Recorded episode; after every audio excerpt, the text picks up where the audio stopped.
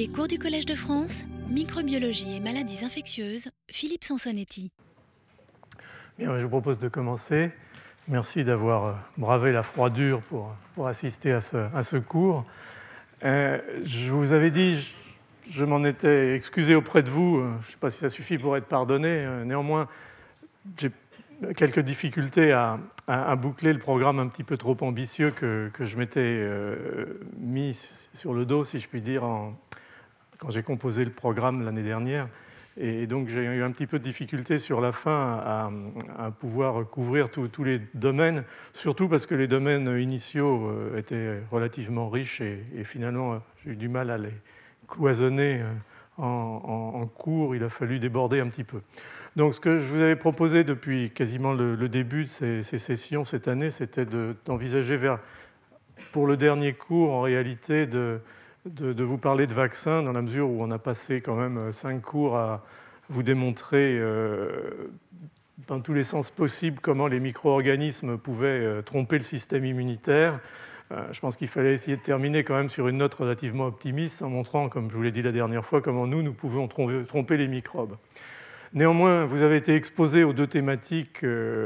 qui avaient été prévues, puisque vous avez eu le séminaire de parasitologie de Robert Ménard la semaine dernière, et vous aurez aujourd'hui euh, le séminaire par le docteur Hilde Reus sur euh, Helicobacter pylori, qui sera centré en particulier sur les mécanismes d'oncogénèse euh, par ce, micro-organisme. Donc vous aurez quand même une, introduction sur tout ce qui concerne cette interface finalement entre, entre microbes et cancer, que je reprendrai en détail l'année prochaine, puisque je vous ai déjà dit que le thème des leçons l'année prochaine sera sur finalement l'inégalité devant les maladies infectieuses. Et effectivement, pourquoi certaines personnes font un cancer en cours d'une infection chronique et d'autres non. Ça fait partie de ces domaines qui sont en cours d'exploration. Donc cette fois-ci, euh, je vais vous parler de, vaccins, qui est euh, un de mes domaines d'activité euh, dans notre unité à, l'Institut Pasteur, pour essayer finalement de faire un, exercice qui est bon, sans doute un petit peu complexe, et, je vous demande de, m'y aider. Ce serait presque plus une, une réflexion commune sur finalement, on, a tendance à prendre les choses un peu pour, argent comptant et, pas nécessairement à regarder en arrière et, surtout à, regarder euh, vers l'avenir. Euh, où en est-on de, la vaccination? Euh, Finalement, qu'est-ce que nous prépare l'avenir par rapport à ce qui a été réalisé jusqu'à présent? Et ce que j'essaierai de faire, c'est finalement de mettre la vaccination un peu dans le contexte général de l'évolution de la médecine en particulier, le fait, comme vous le savez fort bien, on en a déjà parlé,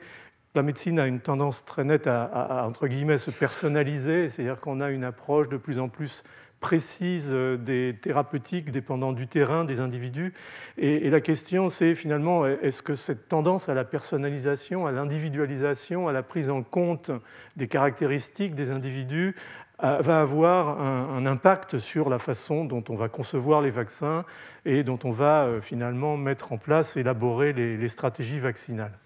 Alors, je dis ça en introduction parce qu'en fait, si on regarde un tout petit peu en arrière, on s'aperçoit que euh, le paradigme de vaccination du XXe siècle, du siècle qui vient de s'écouler, ça a été vraiment un, paradigme qu'on pourrait appeler de vaccination de masse. C'est-à-dire qu'on a administré de façon universelle euh, le même groupe de vaccins, hein, vous le connaissez, euh, le groupe de base, diphtérie, tétanos, coqueluche, euh, polio, et puis le, le, ROR, et puis autour de ça quelques, autres, mais finalement un, groupe de vaccins central, le même, à l'ensemble de la population, sous réserve bien sûr de l'absence de contre-indication, et puis sur la base d'un certain nombre de postulats qu'on prend tous finalement pour argent comptant, et après tout, peut-être c'est à bon escient.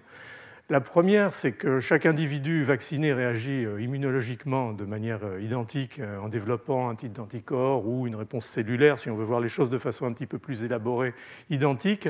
et ne présente finalement que des effets secondaires minimaux. Le deuxième postulat, c'est que finalement chaque individu, sur quelques points de la planète, est exposé à un niveau similaire de risque par rapport à l'agent infectieux contre lequel il est vacciné. Donc euh, finalement, le, titre de vaccin qui va être utilisé, le nombre de doses qui vont être administrées, à quelques variations près, est, en gros le même. Donc c'est ce paradigme finalement de vaccination de masse qui a été le, modèle qui s'est décanté finalement au, cours du XXe siècle et qui euh, sous-tend ce qu'on appelle le programme élargi de, vaccination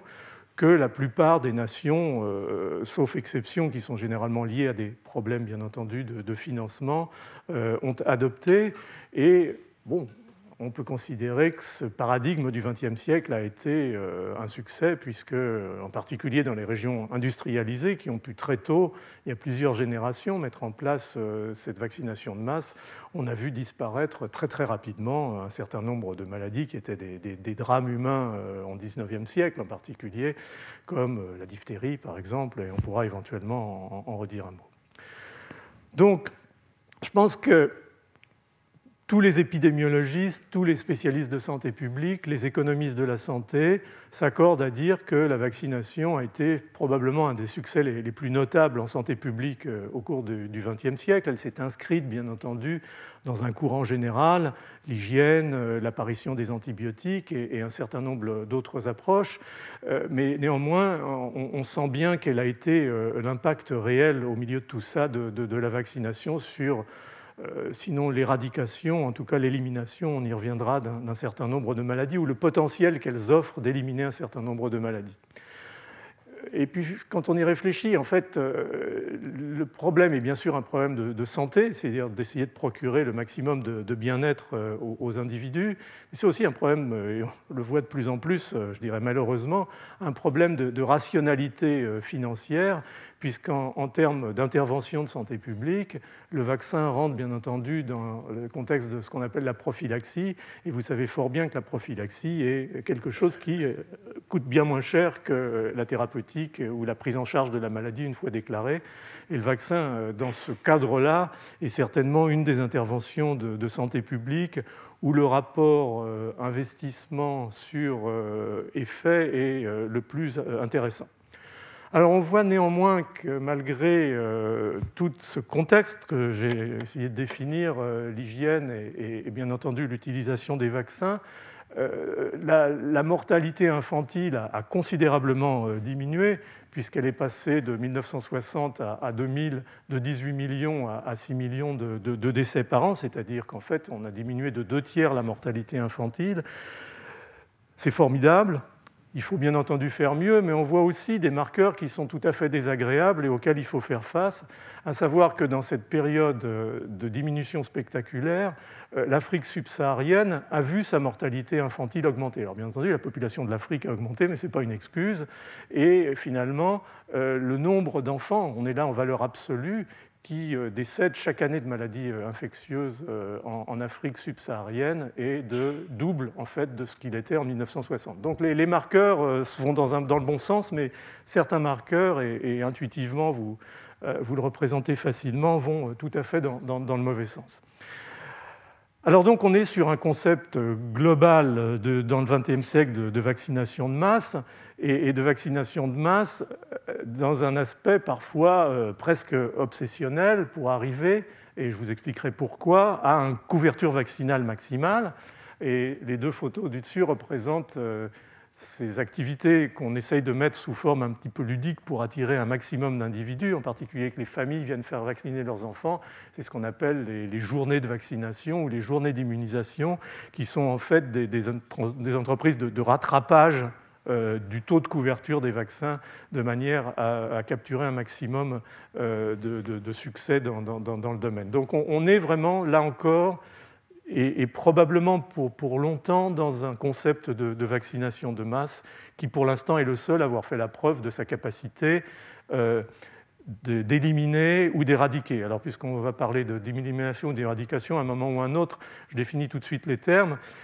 L'élimination d'une maladie infectieuse, en particulier par une activité vaccinale, c'est véritablement de diminuer ou de faire disparaître, puisqu'on parle d'élimination, euh, la maladie,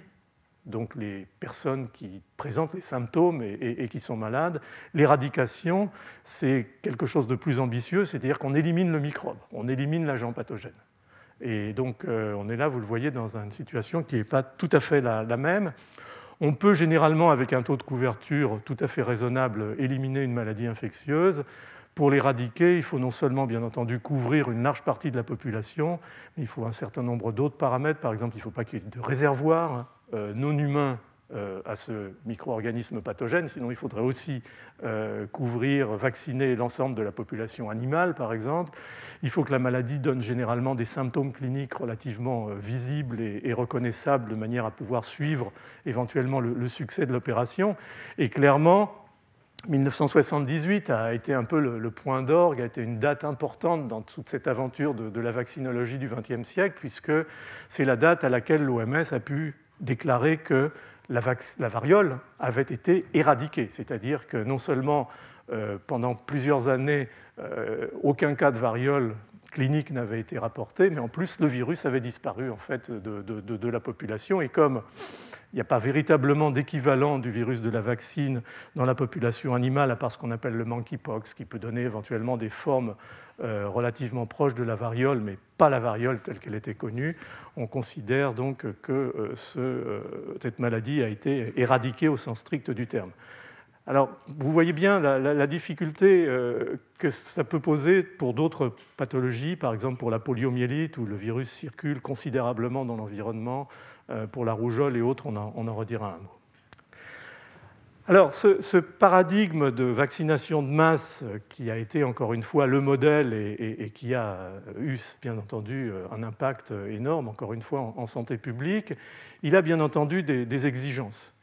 Euh, si on rentre dans ce paradigme, euh, il faut aller jusqu'au bout. C'est-à-dire qu'il faut obtenir une couverture exhaustive de la population qui va euh, non seulement finalement réduire le nombre de cas, mais induire aussi euh, ce qu'on peut appeler une immunité de groupe, c'est-à-dire euh, une réduction. En règle générale, le mécanisme, c'est le fait que non seulement le vaccin protège contre la maladie, mais il diminue aussi le portage. Tous ne le font pas, mais, mais certains le font. Et cette diminution du portage va bien entendu diminuer considérablement le risque de transmission. Et donc on va avoir finalement à l'arrivée, par la vaccination, même si elle n'est pas parfaite en termes de couverture, un effet beaucoup plus important que euh, celui qu'on escomptait uniquement à l'échelon individuel, dans la mesure où on bloque la circulation du, micro-organisme.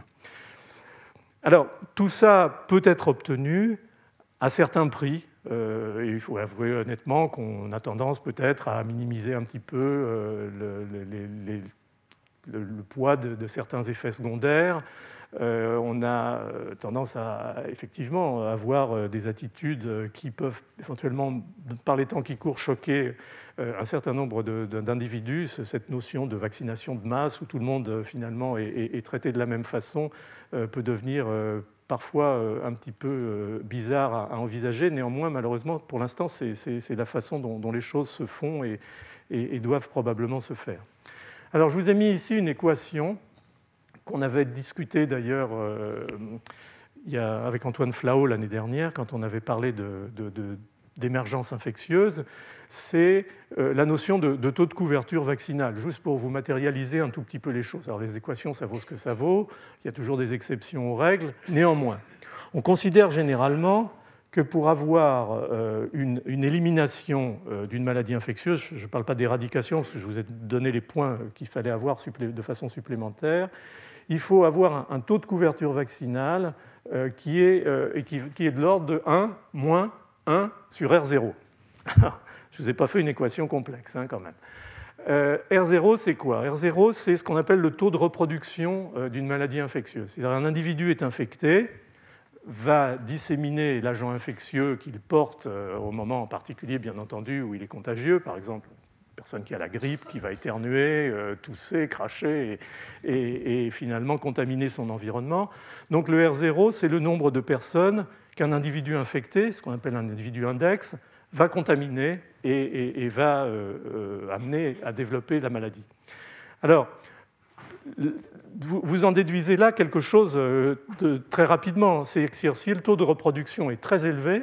ou élevé, il va falloir avoir un taux de couverture, euh, bien entendu, maximum. Et je vous ai mis par exemple la, rougeole ici. Euh, le, taux de reproduction de, la rougeole, c'est 20. C'est-à-dire qu'un gosse infecté, qui, a la rougeole, va transmettre le virus de la rougeole et, donner la rougeole en fait à, 20 de ses petits coreligionnaires dans euh, la crèche ou, dans l'école où, où il travaille, où il est hébergé. Donc vous voyez un petit peu euh, l'obligation, on se retrouve avec un taux de couverture de, 75, de 95% si on veut euh, pouvoir euh, finalement avoir et maintenir cette situation d'élimination de la maladie. Alors le taux de reproduction, il est moins élevé. Paradoxalement, la grippe, le taux de reproduction de la grippe est de 2. donc on peut considérer que le vaccin antigrippal, en termes de taux de couverture, peut sans doute euh, accepter une couverture euh, un petit peu inférieure à celle du vaccin rougeole,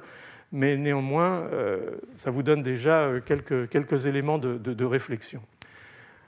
Tout ça, ça veut dire néanmoins qu'avec des finalement stratégies et, délibérées de, vaccination de, la population pédiatrique, on peut éliminer la rougeole et, un certain nombre de, pays envisagent même, sous les auspices de l'OMS de, l'éradiquer. Ce n'est pas simple, mais ça peut se faire, encore une fois, avec cette exigence d'un taux de couverture vaccinale très très importante. Euh, des pays le, font, des pays euh, ont réussi, en tout cas, l'élimination. Euh, je dirais que la France, dans les dernières années, est, sans doute l'exemple des, mauvais élèves de, la classe. Vous savez qu'on vit depuis 2008 environ sous un régime de, réapparition de la rougeole en France. Alors ça, ce sont les chiffres. Vous voyez 2008, pas grand-chose. 2009, on commence à voir une augmentation. 2010, on voit environ sur l'ensemble de l'année euh, environ 2000 cas. Et, inutile de commenter euh, la situation de 2011. On en est ici à environ, euh, tout cumulé, une, dizaine de milliers de, de, cas de rougeole en France en 2011. C'est pour ma part, inacceptable. Euh, on voit euh, probablement des, disparités euh, selon, les régions. On voit surtout quelque chose qui est d'ailleurs assez caractéristique de, la situation qu'on observe dans, certains pays en voie de développement. C'est une dispersion finalement de, l'incidence, c'est-à-dire que la maladie se développe aussi, au lieu d'être de façon prioritaire chez, les tout petits, euh, chez des, individus euh, plus âgés, des, enfants, voire, des adolescents. Donc on est dans une situation de, dispersion qui est, un petit peu inquiétante. Et si vous voyez les chiffres, 2011, donc euh, plus de 10 000 cas, 15 000, des complications neurologiques, c'est-à-dire des encéphalites, les encéphalites de la rougeole ne sont pas nécessairement des encéphalites mortelles, mais je dirais presque que c'est pire car ce sont des encéphalites qui donnent lieu à des dégâts cérébraux majeurs et à des retards euh, mentaux euh, chroniques. Euh, l'encéphalopathie subégus sclérosante est, finalement une des, angoisses euh, au cours de, la rougeole ou au décours de la rougeole et des pneumonies graves. Euh, vous voyez les chiffres qui augmentent progressivement, y compris des décès. On a chaque année maintenant, enfin on a eu l'année dernière, six enfants qui sont morts en France de rougeole.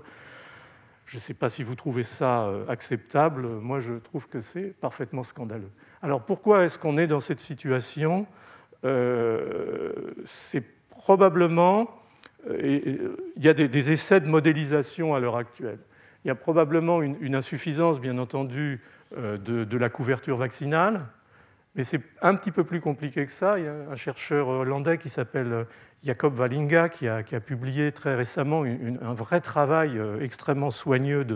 d'analyse et de modélisation effectivement de ces, de ces résurgences de, maladies infectieuses, en particulier virales, dans les populations vaccinées, il semble en fait qu'on soit dans ces situations dans une espèce d'équilibre très très instable, où on a deux, éléments, deux paramètres euh, qui vont euh, jouer dans, la réapparition, dans la résurgence. D'un côté, il y a bien entendu l'insuffisance de, couverture vaccinale, mais qui n'est pas nécessairement dramatiquement insuffisante. Euh, en France, on est euh, à l'heure actuelle aux alentours de 80-85% de, taux de vaccination. Ce n'est pas assez, bien entendu, mais on ne peut pas dire non plus qu'on a baissé les bras. À côté de ça, il y a un, phénomène de, poche euh, de population non vaccinée qui vont se retrouver véritablement porteuses et, disséminatrices du virus. Et dans ces populations, on retrouve bien sûr, des, drames de la société, euh, et c'est peut-être cette résurgence de la, rougeole, entre autres, un marqueur des, problèmes sociétaux actuels. C'est-à-dire qu'on trouve euh, des familles à la dérive qui ne vaccinent pas leurs enfants, on trouve des, familles émigrées qui sont dans des situations euh, de méconnaissance finalement et, de, sortie ou de non-entrée en fait dans, le système de santé. On se trouve aussi avec quelques groupes euh, qui, pour des raisons religieuses ou philosophiques, euh, refusent la vaccination de leurs enfants. Bon, cette dernière partie ne poserait pas trop de problèmes en temps normal. Je pense véritablement que, cette résurgence est, largement un marqueur d'un certain laxisme dans euh, la vaccination et on se demande si ces vaccinations ne devraient pas finalement, euh, ça peut faire partie des, choses, devenir obligatoires. Euh, la vaccination par l'aurore ne l'est pas, elle est conseillée. et puis, bien entendu, des problèmes sociétaux pour lesquels vous et moi pour l'instant, ne pouvons pas faire grand-chose. Donc on est vraiment dans une, situation euh, quand même tout à fait inquiétante, parce qu'on ne sait pas très bien ce que va nous dire 2012, euh, même si très rapidement maintenant, euh, on essaye de, rattraper la, situation. Alors, tout ça, ça veut dire quoi? Ça veut dire que finalement, cette notion de vaccination de masse, encore une fois, je ne vois pas très bien à l'heure actuelle l'alternative, elle, reste fragile et euh, l'insuffisance de sa mise en place va donner lieu à, des résurgences. Je vous en ai parlé pour la rougeole, qui est vraiment un, problème d'actualité. Mais ce n'est pas nouveau. Bon, on,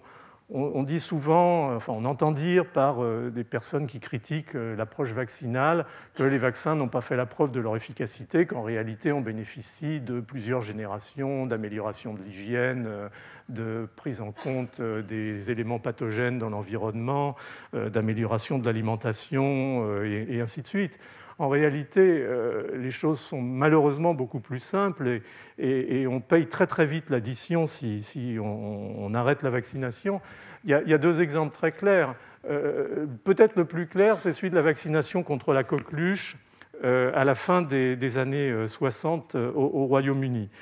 le vaccin contre la coqueluche de, l'époque était un vaccin tué. C'est-à-dire on prenait tout le microbe, on, l'inactivait et, on l'injectait. Et, c'est vrai que ce type d'approche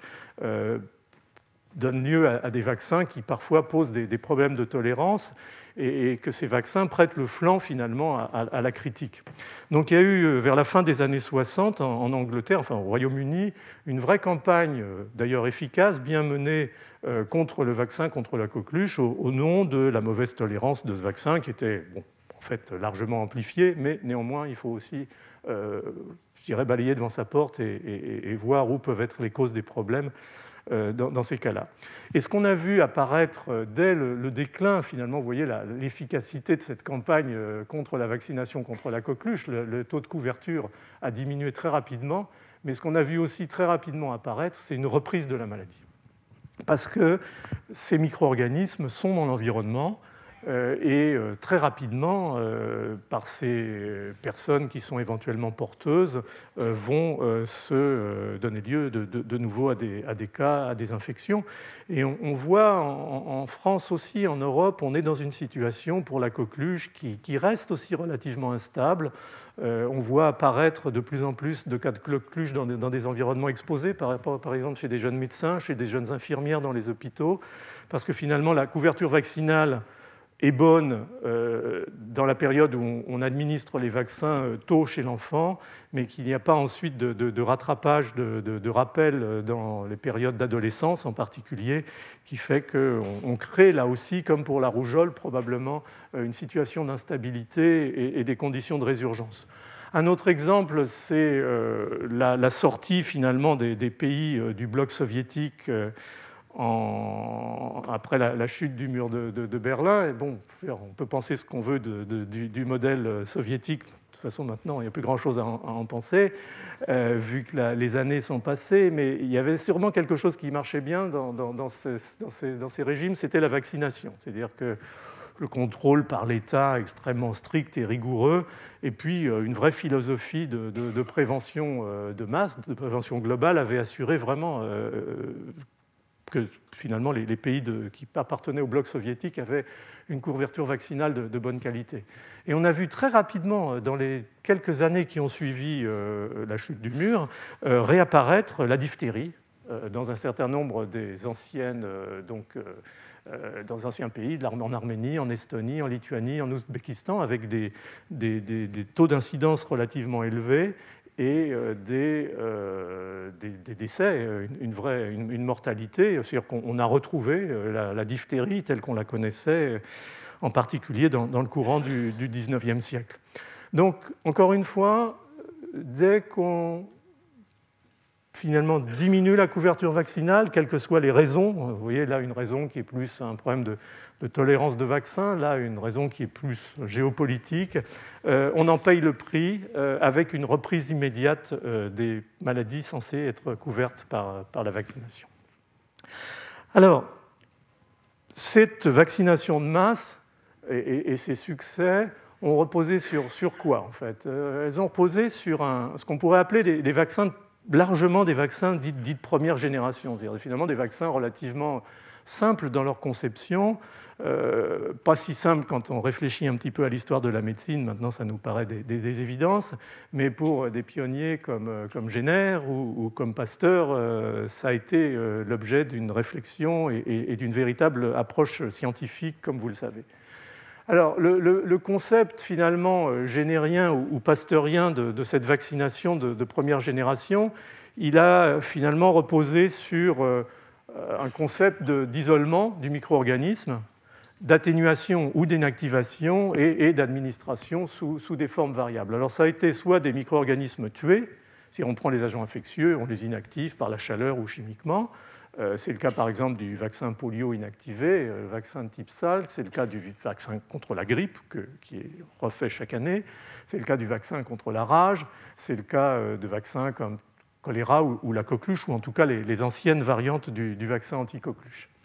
Et puis ça peut être aussi des micro-organismes atténués, vivants atténués, ça c'est véritablement le,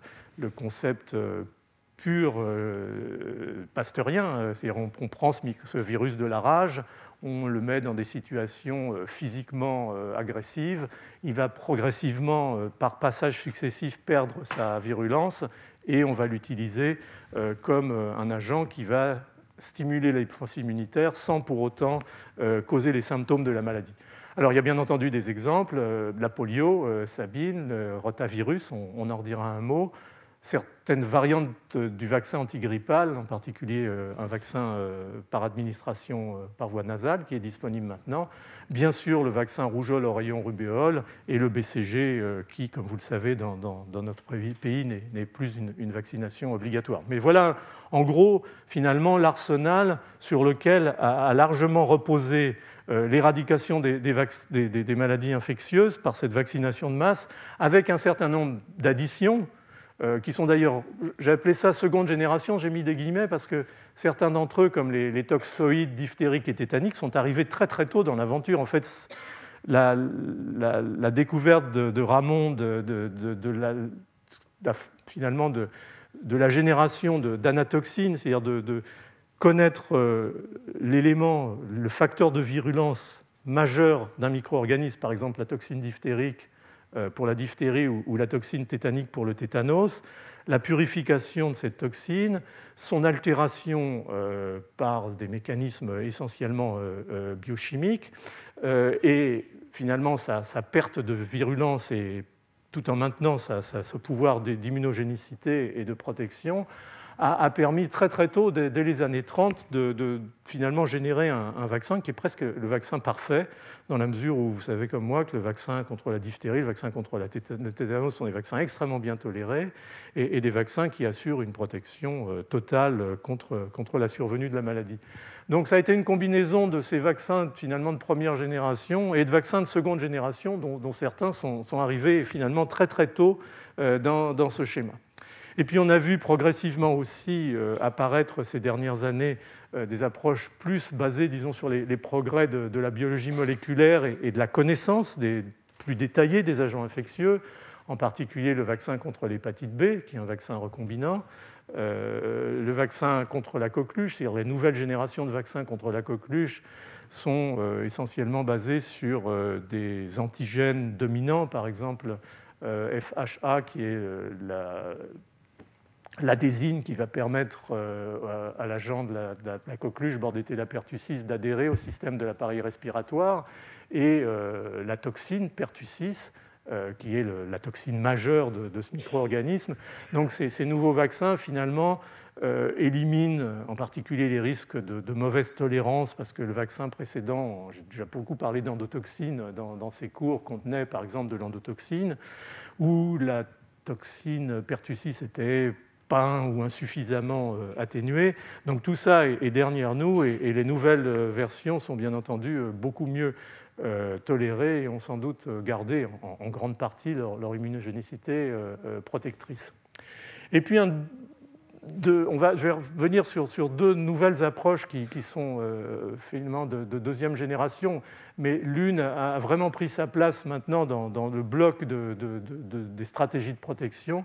qui sont ce qu'on appelle les virus-like particles, et, en prenant l'exemple de protection contre les virus HPV, et euh, les vaccins polyosidiques conjugués, euh, c'est-à-dire euh, des vaccins qui portent sur des micro-organismes, sur des bactéries qui, sont encapsulées, comme Neisseria meningitidis, le micro-organisme de, la méningite, Streptococcus pneumoniae, j'en reparlerai, et Haemophilus influenzae. L'idée, c'est que finalement, cette capsule polyosidique est, l'élément qui est présenté par la bactérie au système immunitaire. Donc c'est sur cet élément qu'il faudrait essayer d'assurer au maximum la, protection. Euh, malheureusement, les, sucres complexes sont mal reconnus par le système immunitaire, en particulier chez, les jeunes enfants, chez les personnes âgées. Et euh, comme je vais vous en reparler, euh, le, breakthrough, comme on dit, a été de coupler ces antigènes polysaccharidiques, polyosidiques à des porteurs, à des protéines porteuses qu'on appelle des, carrières, de manière à augmenter considérablement leur, immunogénicité. Alors, si on fait le, bilan finalement de, toute cette situation-là, on s'est retrouvé jusqu'à présent finalement avec euh, une approche, comme je vous ai dit, pasteurienne, générienne, qui a consisté à prendre les micro-organismes, à les tuer ou à les atténuer, ou en extraire un certain nombre d'éléments euh, qui finalement étaient reconnus comme étant essentiels à la fois dans la pathogénicité euh, et ou bien entendu dans la qualité de, la réponse immunitaire qu'ils pouvaient générer les tester généralement dans des modèles animaux de façon à essayer, euh, aux phases de, recherche et de développement, de, s'assurer effectivement de la capacité de protection en sachant les limitations de tout ça, car euh, malheureusement, euh, peu d'animaux finalement reflètent la, situation et en particulier les mécanismes de protection qu'on doit obtenir chez l'homme essentiellement parce que les micro-organismes contre lesquels on veut se protéger sont des micro-organismes qui sont vraiment spécifiques de, l'espèce humaine en, règle générale. Et puis, ayant finalement passé toutes ces étapes, euh, ayant validé l'immunogénicité, on passe au stade de développement du vaccin par des essais de, phase 1 pour la tolérance, de phase 2 pour l'immunogénicité et de phase 3, ce qu'on appelle des efficacy trials, pour essayer de véritablement mettre en place euh, les éléments de, de la preuve, du concept de, la protection. Donc on a vraiment été dans cette démarche euh, qui est une démarche finalement euh, longue, euh, qui a pris finalement pour un certain nombre de, ces micro-organismes pas mal d'années et, qui, on, reviendra un petit peu là-dessus, sans doute un de ces handicaps. Alors, je voudrais revenir sur les vaccins polyosidiques. J'en ai déjà dit un mot parce que ça a été vraiment une, petite révolution dans, notre domaine, dans la mesure où, comme vous le savez, euh, jusqu'à il y a une quinzaine d'années, on n'avait pas de vaccin contre des infections qui étaient vraiment euh, dramatiques chez l'enfant, euh, qui sont la méningite, la méningocoque, les infections, ce qu'on appelle les infections invasives à pneumocoque, c'est-à-dire les infections qui donnent lieu éventuellement à partir d'une infection ORL, en particulier d'une otite, une dissémination du micro-organisme dans la circulation et éventuellement à, une méningite, pneumonie aussi dans le cas du pneumocoque, et puis l'infection à Haemophilus euh, influenzae du type B, euh, qui euh, là aussi donne lieu soit à ce qu'on appelait des, laryngites striduleuses, c'est-à-dire une inflammation aiguë avec une destruction du, larynx en tout cas inflammatoire, et finalement une mort éventuelle par asphyxie des enfants, et puis surtout la, septicémie et, la méningite. Et on était là en présence d'une population de bactéries, un certain nombre d'espèces bactériennes qui avaient en commun d'avoir des capsules polyosidiques, même si ces capsules sont différentes et, qu'on ne peut pas imaginer d'avoir une protection croisée entre ces différents micro-organismes. Il faut pour chacun d'entre eux avoir un, vaccin dédié. Alors il y avait déjà eu depuis les années 40-50 des tentatives euh, d'immunisation, en particulier euh, contre le pneumocoque, parce que la capsule, j'en ai déjà parlé euh, à l'occasion de mes leçons antérieures, a été un des éléments je dirais, moteur dans la compréhension de la, génétique et de la pathogénicité des bactéries. Contre la fièvre typhoïde aussi, puisque le, le bacille typhique a une capsule qu'on appelle l'antigène VI. Mais toutes ces tentatives s'étaient soldées finalement par des vaccins pas complètement satisfaisants car euh, leur immunogénicité n'était pas très bonne. Euh, ils avaient été surtout testés, par exemple, le vaccin euh, antigène VI de, la typhoïde avait été testé essentiellement chez des populations en Afrique du Sud et, au Népal qui étaient probablement déjà immunisées par les infections naturelles. Et, donc le vaccin polyosidique venait essentiellement en, rappel sur des, terrains déjà primés par une infection initiale. Donc ces vaccins n'étaient pas très satisfaisants et surtout ne protègent pas l'enfant. Donc vraiment l'idée géniale, et, j'ai eu, je dirais, la, chance et, l'honneur de, connaître très tôt euh, John Robbins et, sa collaboratrice euh, Rachel Smerson euh, au NIH aux États-Unis, ça a été vraiment de, mettre en place ce concept de, de vaccin conjugué, c'est-à-dire de dire finalement ces polyosides ne stimulent pas euh, une réponse immunitaire suffisante, en particulier chez l'enfant, car ils sont incapables de stimuler une réponse euh, de type T, CD4, euh, vous savez, c'est des lymphocytes auxiliaires qui sont capables à la fois de stimuler la défense cellulaire, mais aussi de stimuler la réponse humorale, la fonction des lymphocytes B, et de les amener à produire efficacement des, anticorps. et l'idée là était effectivement de de trouver une solution. Et la solution a été trouvée en couplant, en conjuguant ces polyosides à euh, des euh, protéines porteuses qui, elles, apportaient justement cette capacité de stimulation de la réponse T, permettant de donner lieu à des vaccins qui maintenant induisent effectivement des taux très élevés d'anticorps IgG, contre le polysaccharide capsulaire, contre le polyoside capsulaire, et qui sont euh, parfaitement euh, protecteurs. Alors, simplement, pour vous montrer quelque chose que je vous ai déjà mentionné, ça c'est une bactérie, ça peut être ici un gramme négatif, euh, un Escherichia coli encapsulé ou une Klebsiella, Klebsiella pneumoniae, et vous voyez euh, la taille euh, du matériel capsulaire qui peut entourer ces, micro-organismes, qui est à la fois une protection phénoménale pour le microbe, en particulier contre la phagocytose par les polynucléaires neutrophiles essentiellement, mais qui devient effectivement un outil formidable de vaccinologie dans la mesure où, à condition effectivement de le conjuguer avec un carrière protéique va donner lieu à la production d'anticorps euh, qui vont venir se fixer sur la capsule et agir à la fois en tant qu'anticorps bactéricides par fixation du complément, mais surtout vont permettre ce qu'on appelle l'opsonophagocytose. Vous savez qu'il y, a un récepteur euh, sur les polynucléaires neutrophiles au fragment FC des immunoglobulines, et du coup, ces bactéries qui glissaient à la surface des cellules phagocytaires grâce à leur capsule vont devenir euh, finalement susceptibles à, cette phagocytose et, vont se faire capturer. Et donc on a vu très rapidement apparaître, et ça c'était vraiment la, grande contribution de, John Robbins, je me rappelle quand je suis arrivé en, postdoc aux, États-Unis en, en 1970, les premiers dîners euh, chez mon patron de l'époque, euh, John Robbins, était présent et, il nous parlait déjà, il essayait déjà de nous convaincre de, la validité de son concept, alors que bon, c'était pas comme toutes les nouvelles euh, approches, c'était pas nécessairement quelque chose qui, enthousiasmait les foules, surtout qu'il y avait la perception d'une espèce de, complexité dans la nécessité de purifier cette capsule, de la coupler, j'en disais en couplant euh, tu vas altérer les propriétés antigéniques et, tout ça. Bon, bref, euh, ça a marché. Le premier vaccin a été le vaccin Haemophilus influenzae B on arrive à éliminer l'infection à Haemophilus influenzae B maintenant de la population pédiatrique euh, dans tous les pays qui ont mis en place cette vaccination. Même chose pour Neisseria meningitidis, en particulier le, sérotype C, et, même chose, bien entendu, pour Streptococcus pneumoniae, avec un certain nombre de points sur lesquels je vais revenir. Alors, ces vaccins, initialement, on se disait, bon, finalement, c'est des IgG, ça va circuler, ça va assurer euh, le, traitement euh, au, sens euh, véritable du terme de, ces micro-organismes par les cellules phagocytaires en, induisant la capacité de pseudo-phagocytose. et quand le Royaume-Uni a été vraiment touché euh, dans les années 80-90 euh, par, une vraie épidémie euh, assez dramatique de méningite à, méningocoque du, sérotype C, qui est là aussi, comme je vous l'ai dit, un, sérotype défini par un, polyosite capsulaire. Et donc la disponibilité et l'expérience qui commençait à être acquise avec le vaccin anti-hémophilus a fait penser qu'on pouvait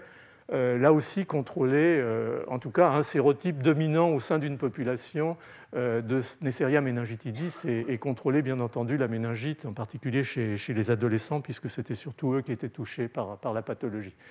Alors, les, modélisateurs ont, commencé à, rentrer en, action, puisque c'est une science qui s'est commencé à se développer il y a maintenant pas mal d'années et avait prédit deux scénarios à la suite d'une vaccination de masse contre euh, Neisseria meningitidis de groupe C, encore une fois le vaccin polyosidique conjugué. Il y avait euh, un scénario qui était plutôt euh, un scénario pessimiste que, vous voyez ici, c'est-à-dire on arrive essentiellement à, contrôler la, maladie, mais il restera sans doute, compte tenu de la nature du vaccin, euh, une groupe euh, qui, échappera et, qui, sera, qui, sera, finalement euh, développera la, maladie. Puis il y avait un scénario optimiste qui consistait à dire finalement sur une courbe qui est essentiellement exponentielle, on arrivera à une élimination dans les années bah, maintenant, là vous voyez 2011-2012. En réalité, du moment où la vaccination a été mise en place, on a vu très rapidement le taux d'incidence de l'infection diminuer et s'arrêter au bout de 4 ou 5 ans euh, en contredisant finalement même euh, les, prévisions les, plus optimistes. Et ça, cette petite zone ici, elle est, passionnante parce qu'elle montre qu'en réalité, non seulement ce vaccin, encore une fois, agit à l'échelle individuelle, c'est-à-dire protège les individus qui l'ont reçu, mais qu'elle aussi euh, agit à l'échelle collective, c'est-à-dire qu'en réalité, les, les, IgG qui sont circulantes dans le sérum, probablement, et tout ça est l'objet de recherche à l'heure actuelle, ce n'est pas toujours très clair, arrivent à, diffuser au, niveau des surfaces muqueuses et vont finalement contrôler le, portage, diminuer le portage et donc, comme je vous le disais au début, diminuer la circulation du micro-organisme. Donc on accumule à la fois la protection individuelle et euh, un phénomène de, de protection collective qui était un peu, encore une fois, inattendu cet effet de, groupe, on, le considérait plus, par exemple, le vaccin polio vivant, parce que c'est facile d'imaginer qu'on va donner du vaccin polio vivant à un, enfant, et puis qu'il va le disséminer éventuellement euh, aux alentours, euh, en particulier à des personnes qui n'ont pas été vaccinées. Ça, intuitivement, c'était plutôt euh, facile à concevoir. Là, on est vraiment dans quelque chose qui est inerte et qui néanmoins a ce, qui ne va pas être transmis d'un individu à l'autre et qui néanmoins a cette capacité de de prévention collective. Donc ça, c'était vraiment une, très bonne nouvelle. Alors il y a un deuxième élément, ça rentre un tout petit peu euh, dans la, liste, ce qu'on redira éventuellement ultérieurement sur, sur, le cancer. Comme vous le savez, environ, euh, on dit 16, 18, 20 des, des, cancers sont, d'origine infectieuse. Et vous avez là, euh, en fait, un peu la répartition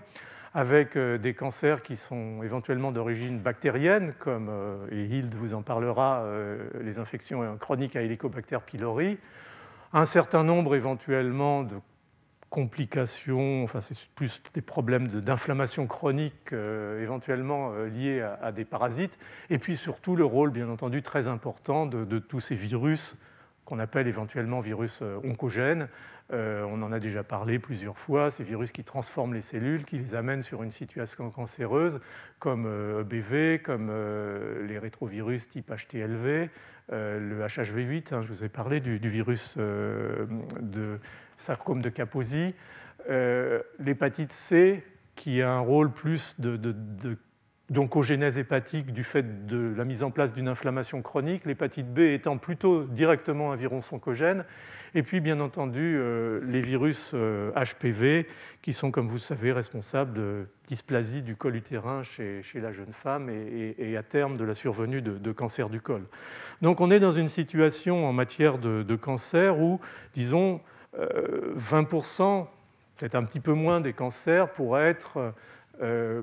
finalement prévenu par la mise en place euh, d'une procédure de vaccination de masse. Alors on pourrait éventuellement en discuter, c'est peut-être pas si simple que ça. Il y a toujours ce risque euh, qui est brandi du fait que la vaccination devienne une espèce de fausse sécurité et qu'elle se fasse au détriment finalement de la surveillance, par exemple gynécologique systématique chez la femme. Je pense qu'il faut une bonne fois pour toutes euh, en France qu'on accepte le concept que, la santé publique n'est pas quelque chose de de figé et, d'univoque. C'est-à-dire qu'on ne peut pas imaginer, il y a très peu d'exemples, où l'on puisse euh, éradiquer totalement une maladie, en particulier un cancer, euh, sans une approche globale, c'est-à-dire une approche qui conjugue à la fois euh, le suivi médical, la détection précoce, éventuellement la vaccination. C'est-à-dire qu'en fait, une politique de santé publique doit associer tous les outils disponibles et pas simplement compter sur un seul euh, pour euh, résoudre tous les problèmes. Et c'est ça qui, généralement, est, relativement mal compris parce qu'on essaye tout de suite de, peser une des approches éventuellement contre, contre les autres. Alors, HPV est intéressant parce que ça fait partie de, un peu de ces vaccins de seconde génération dont je vous ai parlé. Euh, le, vaccin euh, a une capside très, très, très bien caractérisée avec des, protéines L1 et L2 qui forment ces exons que, vous voyez ici. Donc ces, protéines sont, très immunogènes. Et donc euh, l'idée de départ, bien entendu, c'était d'utiliser ces protéines de manière à en faire finalement un, vaccin. Alors il y a eu plusieurs tentatives initiales de exprimer ces protéines dans des bactéries comme Escherichia coli, mais protéines étaient euh, finalement euh, altérées, euh, soit au, moment de leur production, parce que chez les bactéries, finalement, elles ont tendance à s'agréger, à ne pas se replier correctement, et puis elles vont se, en fait, se, trouver piégées dans, l'espace périplasmique des bactéries. Donc toutes ces tentatives avaient un peu désespéré les gens, jusqu'à ce qu'on vienne à l'idée finalement de, de, les produire et, qu'elles s'organisent d'elles-mêmes. en particulier en, culture cellulaire, et, lorsque ces protéines sont, produites euh, isolément dans un système d'expression cellulaire, en fait, elles se réorganisent quasiment naturellement euh, comme ce pourquoi elles ont été programmées, c'est-à-dire de faire une capside. Seulement, cette capside, c'est un pseudovirus. En fait, il n'y a pas d'acide nucléique, il n'y a que, la protéine qui vient euh, finalement s'organiser et, présenter des, antigènes, des, épitopes conformationnels, comme on les appelle, qui vont pouvoir assurer la, production en particulier d'anticorps euh, protecteurs. Donc ça, ça a été véritablement une deuxième nouveauté à côté des, vaccins euh, polyosidiques conjugués, qui a, marqué quand même ces, dix dernières années dans la possibilité maintenant d'élargir finalement le champ grâce à des approches de deuxième génération reposant de plus en plus sur la biochimie, sur la biologie moléculaire, euh, de faire de, nouveaux vaccins. Alors, si on, regarde un petit peu en arrière sur les, finalement, depuis une vingtaine d'années, on s'aperçoit que, euh, contrairement à ce qu'on pourrait croire, et contrairement par exemple au domaine des antibiotiques, qui est malheureusement un petit peu euh, à l'heure actuelle au, point mort, on, est dans une situation en, matière de, vaccins où beaucoup de nouveaux vaccins et, de vaccins très importants, euh, je vous ai parlé du euh, vaccin contre Hémophilus influenzae B, euh, du vaccin acellulaire contre la coqueluche, du conjugué méningo-C, on va reparler des problèmes, enfin du, conjugué, des conjugués pneumocoques, et ainsi de suite. Chaque année, quasiment, depuis 20 ans, sort un vaccin nouveau relativement euh, original en termes soit du micro-organisme qui est traité, soit éventuellement en termes de la nature euh, et du concept de, ce vaccin. Donc c'est une, science, la vaccinologie, qui est en train,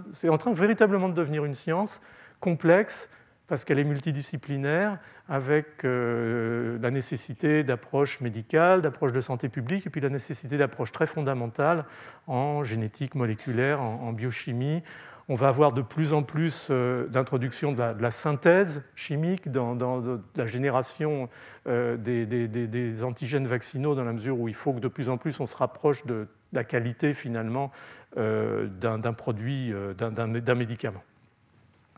Donc, on a, grâce à, ces approches, finalement, quasiment éliminé par la vaccination dans les pays industrialisés euh, la diphtérie, le tétanos, la coqueluche, la rougeole, les oreillons, euh, la rubéole, la polio. Euh, vous imaginez, enfin peut-être certains d'entre vous se souviennent où on leur a raconté ce que pouvait être la, poliomyélite, en particulier dans ces grandes épidémies qui ont frappé les, pays occidentaux à la fin des années 40, après la Deuxième Guerre mondiale, au début des, années 50. les poumons d'acier, tout ça, c'était des, mots qui faisaient partie de la, vie quotidienne et, qui, heureusement, ont été euh, éliminé, euh, je dirais presque du vocabulaire par, euh, la, disponibilité du vaccin contre, la polio. et puis, bien entendu, ce que j'appelais le point d'orgue tout à l'heure, l'éradication, alors là, stricto sensu de, la variole. le problème, c'est qu'on ne peut pas se, reposer sur ses lauriers, et encore une fois, dans ce contexte dont je vous ai parlé de vaccination de masse, très rapidement, les, choses peuvent se modifier. Euh, je vous parlais du problème de circulation et, de présence de, micro-organismes. C'est-à-dire, à, l'exception, encore une fois, de la variole, euh, les, micro-organismes qui causent des maladies infectieuses soumises à vaccination continuent généralement à, circuler dans, la population. On a parlé de la coqueluche, on a parlé de la rougeole, et, réapparaissent finalement très rapidement et de façon presque, je dirais, impitoyable. Euh, il y a encore beaucoup de maladies, malheureusement, qui ne bénéficient pas d'un vaccin efficace surtout dans les régions déshéritées, on en reparlera, le, sida, le paludisme, la tuberculose, alors on peut discuter bien entendu la tuberculose, le BCG. Euh, il est clair que le BCG a participé considérablement au contrôle de la tuberculose dans nos régions, euh, en particulier à la disparition des formes graves de la tuberculose, comme euh, la méningite tuberculeuse, les formes osseuses de la tuberculose, mais est moins efficace, en tout cas irrégulièrement efficace pour ce qui concerne la prévention de, l'infection pulmonaire, et en particulier assez peu efficace dans les pays en voie de développement. Et il y a des travaux fondamentaux à l'heure actuelle qui, se développent pour essayer de comprendre euh, pourquoi les, populations, en particulier les enfants dans les pays en voie de développement, sont moins sensibles et répondent moins bien à la vaccination par le BCG que, dans les, pays du Nord. Donc il y a, encore des, inégalités, et on y reviendra l'année prochaine, euh, qui sont à prendre en considération. Et puis il y a des maladies qui apparaissent, hein, vous en avez entendu parler, le sida, on en reparle à chaque fois, le, SRAS, euh, la grippe aviaire, la grippe porcine, tout ça ce sont des, objets de, réflexion, voire de, nécessité urgente de mise en place de vaccination euh, au cas où euh, ces nouvelles infections émergentes se dirigent vers une dynamique de, non seulement d'épidémie, mais de, pandémie. Alors, j'ai essayé quand même d'illustrer ce qui était, ou ce qui avait été, et ce qui est toujours d'ailleurs la, finalement la conséquence de, cette vaccination de, masse euh, des populations en matière de, contrôle des maladies infectieuses principales, enfin de celles qui ont été ciblées, avec bien entendu les, insuffisances euh, liées euh, au fait que malheureusement les vaccins ne sont, pas disponibles contre un certain nombre d'agents infectieux. ce que je voulais peu, comme ça, euh, avec vous, euh, prendre en considération, c'est au fond, est-ce que ce, paradigme de vaccination de masse, euh, il, a ses défauts et, quels sont ces défauts et, comment pourrait-on éventuellement les prendre en charge de manière à améliorer encore les choses, car c'est nécessaire? Alors, le premier peut-être euh, réalité qui n'est pas prise en considération et que je mentionnais dans ma première diapositive, c'est le fait qu'il euh, y, a une réalité individuelle en prenant en considération, c'est-à-dire qu'il y a une grande variété dans le risque individuel devant un agent infectieux, euh, une grande variété dans disons, la, qualité et l'intensité de la réponse immunitaire que vont développer les individus en, présence d'un vaccin ou d'un antigène vaccinal et puis une grande variété finalement dans le risque individuel de, réaction secondaire à un vaccin, même si dans l'ensemble les vaccins qui sont sur la marché sont bien tolérés.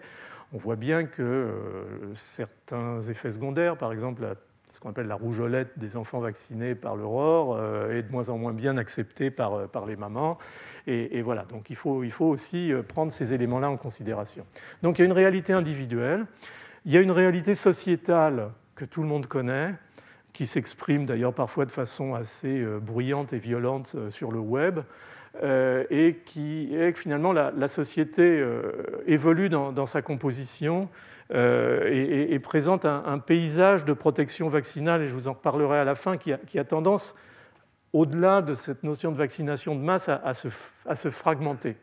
avec euh, la reconnaissance finalement de l'existence au sein de la population générale de sous-populations qui vont éventuellement nécessiter une approche vaccinale un petit peu spécifique ou un petit peu différente. C'est le cas par exemple des nouveau-nés, c'est le cas des femmes enceintes ou en tout cas des, femmes en âge de procréer parce que vaccination de la femme enceinte c'est un problème euh, rude en termes de, sécurité et, de décision éventuellement par, les agences de validation. Il y a euh, bien entendu le euh, nombre croissant d'individus euh, soumis à des thérapeutiques immunosuppressives pour des cancers, pour des maladies inflammatoires et autres pathologies que vous connaissez sans doute. Et puis il y a bien entendu ce monde émergent, si je puis dire, du troisième, voire du quatrième âge. on en a quelques représentants ici. Et, et on est en train de devenir, je pense, un vrai problème pour la vaccinologie. Alors, je vous en dirai un mot parce que je pense que c'est important. C'est peut-être disons, une des populations euh, les plus visibles en matière de ce que j'appelais des, sous-groupes qui va sans doute nécessiter d'une manière ou d'une autre une adaptation des, procédures vaccinales. Et puis il y a une réalité microbiologique euh, qui est euh, le fait que cette approche de masse qui finalement s'oppose comme ça brusquement à, un monde microbien dont j'ai essayé de vous illustrer au, fil des, mois la, complexité cette capacité de, s'adapter, éventuellement de se modifier, euh, la, possibilité euh, de, finalement d'échec de vaccins par l'apparition euh, de micro-organismes qui vont résister à cette protection vaccinale. Et, je vais vous en dire un mot parce que c'est la notion de sérotype et c'est vraiment la, notion d'une anticipation nécessaire sur la survenue éventuellement de ces problèmes. Puis vous savez bien entendu, et on en a parlé, que tout ce domaine des vaccins euh, en termes de politique de santé est un domaine qui, euh, malgré ces rapports euh, intéressants que j'ai mentionnés entre l'investissement et, les résultats, peut être quelque chose de, cher ou rester quelque chose de, cher, en particulier pour, pour des pays dont le, dont le revenu est, faible. sachez que la mise en place, par exemple, d'une politique vaccinale contre simplement Hémophilus influenzae B pour un pays comme le Niger ou comme le Burkina Faso euh, peut représenter 1,5-2% du, budget de l'État. Donc euh, on réfléchit deux fois avant de, faire des choix et, le vaccin n'est pas nécessairement euh, dans ces conditions-là la, priorité. Donc il y a un vrai problème finalement de, la pauvreté qui d'ailleurs impacte aussi nos, régions maintenant dans la, vision qu'on peut avoir des, vaccins et finalement dans un des risques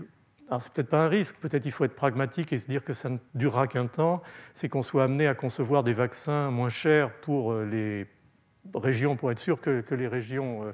euh, en, voie de développement en particulier puissent immuniser leur population, et, des vaccins malheureusement plus chers pour, pour les, pays qui ont les moyens de se, les payer. Tout ça, est, bien entendu, reste un petit peu théorique dans la mesure où il y a des efforts de plus en plus importants pour faire ce qu'on appelle du pricing, c'est-à-dire baisser les prix suffisamment pour que tout le monde puisse bénéficier de, vaccins de, même nature. Mais on, peut se poser de façon très pragmatique ce, genre de questions. Je pense qu'il ne faut pas non plus voiler la face. Euh, peut-être vaut-il mieux un vaccin qui marche pas parfaitement, mais qui va bloquer euh, la circulation d'un micro-organisme et qui va diminuer, par exemple, euh, l'incidence du paludisme de, 50 ou de 60 que de rester les bras ballants et, de, ne rien faire. Donc il y, a, des choix euh, qui, sont à, méditer. Alors, je voulais prendre dans cette notion justement de, modification un petit peu du paradigme euh, la, première notion qui est, la notion de, réalité individuelle, qui ne remet pas en question, à mon avis, la vaccination de masse, mais qui amène à, voir les choses sous un angle peut-être un, tout petit peu différent et, à s'adapter.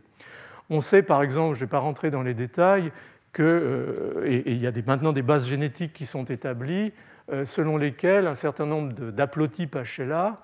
ou un certain nombre de polymorphismes dans des gènes, en particulier dans des gènes qui sont importants pour la mise en place de la réponse immunitaire,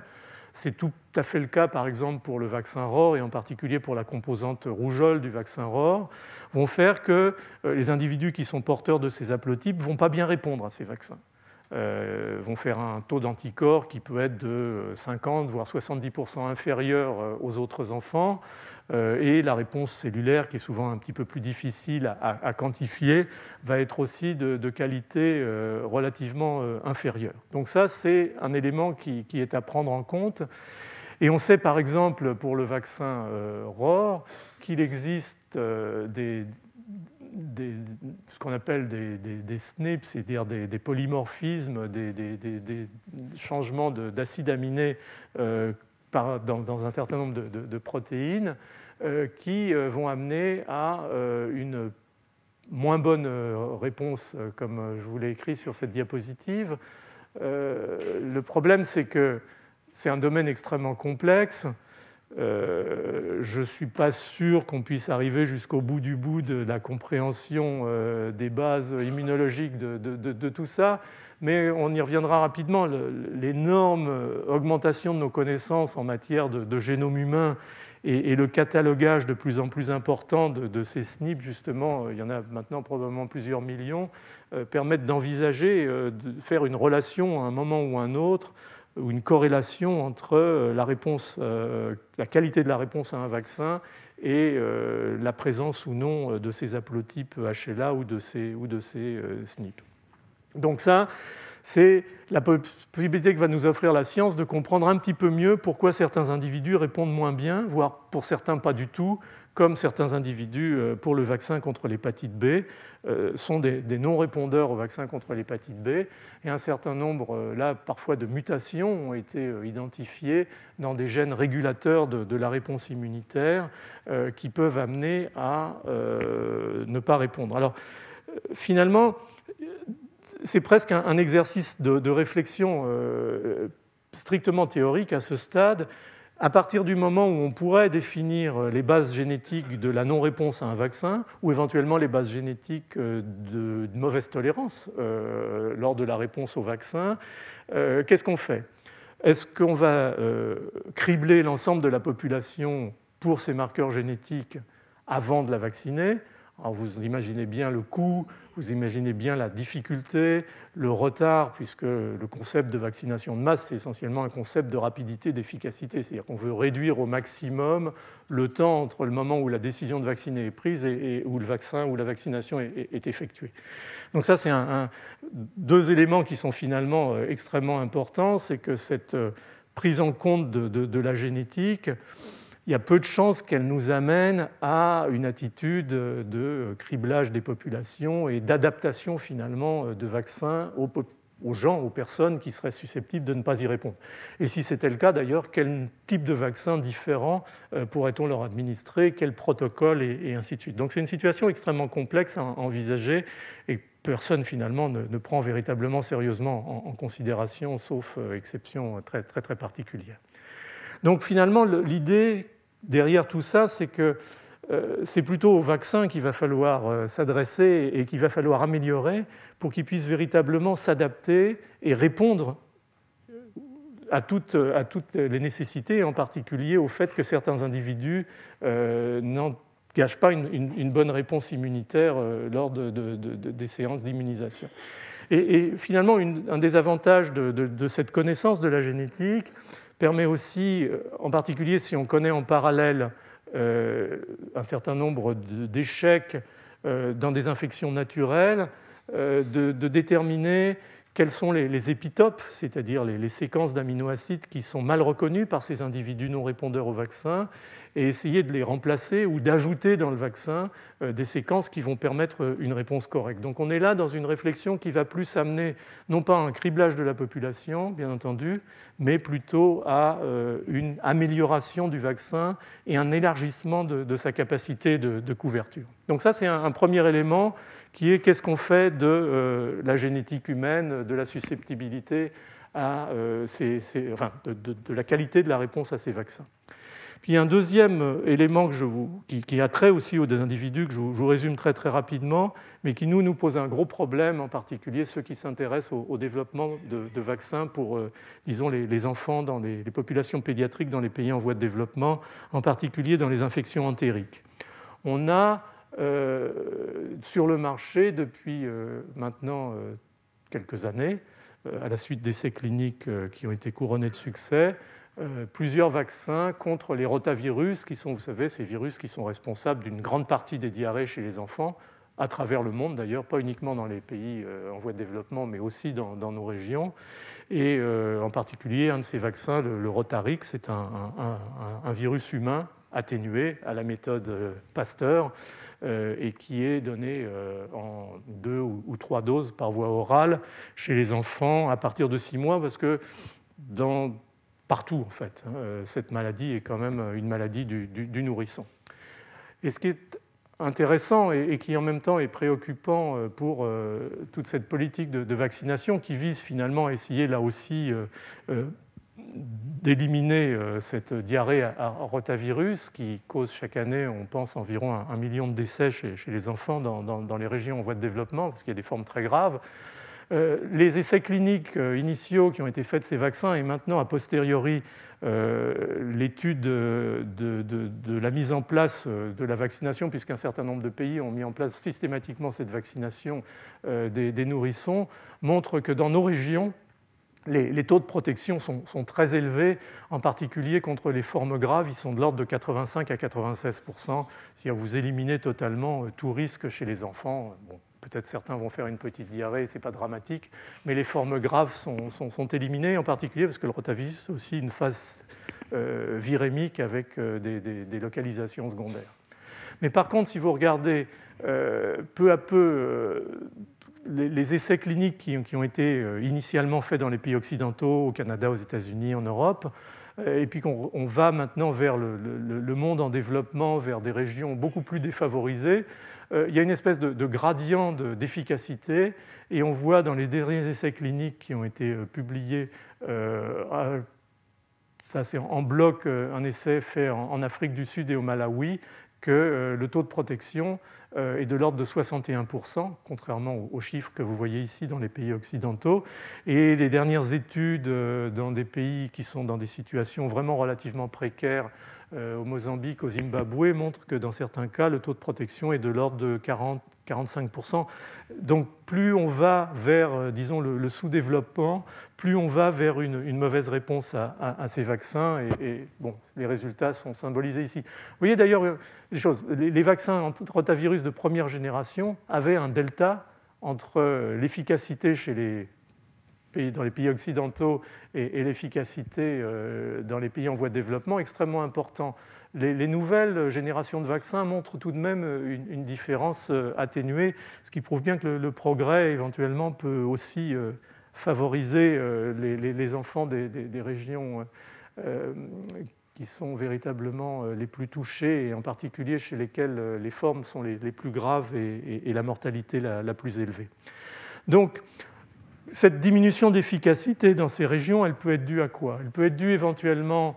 à un problème épidémiologique, c'est-à-dire que euh, le vaccin tel qu'il est présent ou les vaccins tels qu'ils sont disponibles actuellement correspondent à un génotype qui est G1P et on sait qu'il existe dans certaines régions un autre génotype contre lequel la protection par le vaccin G1P est, relativement partielle.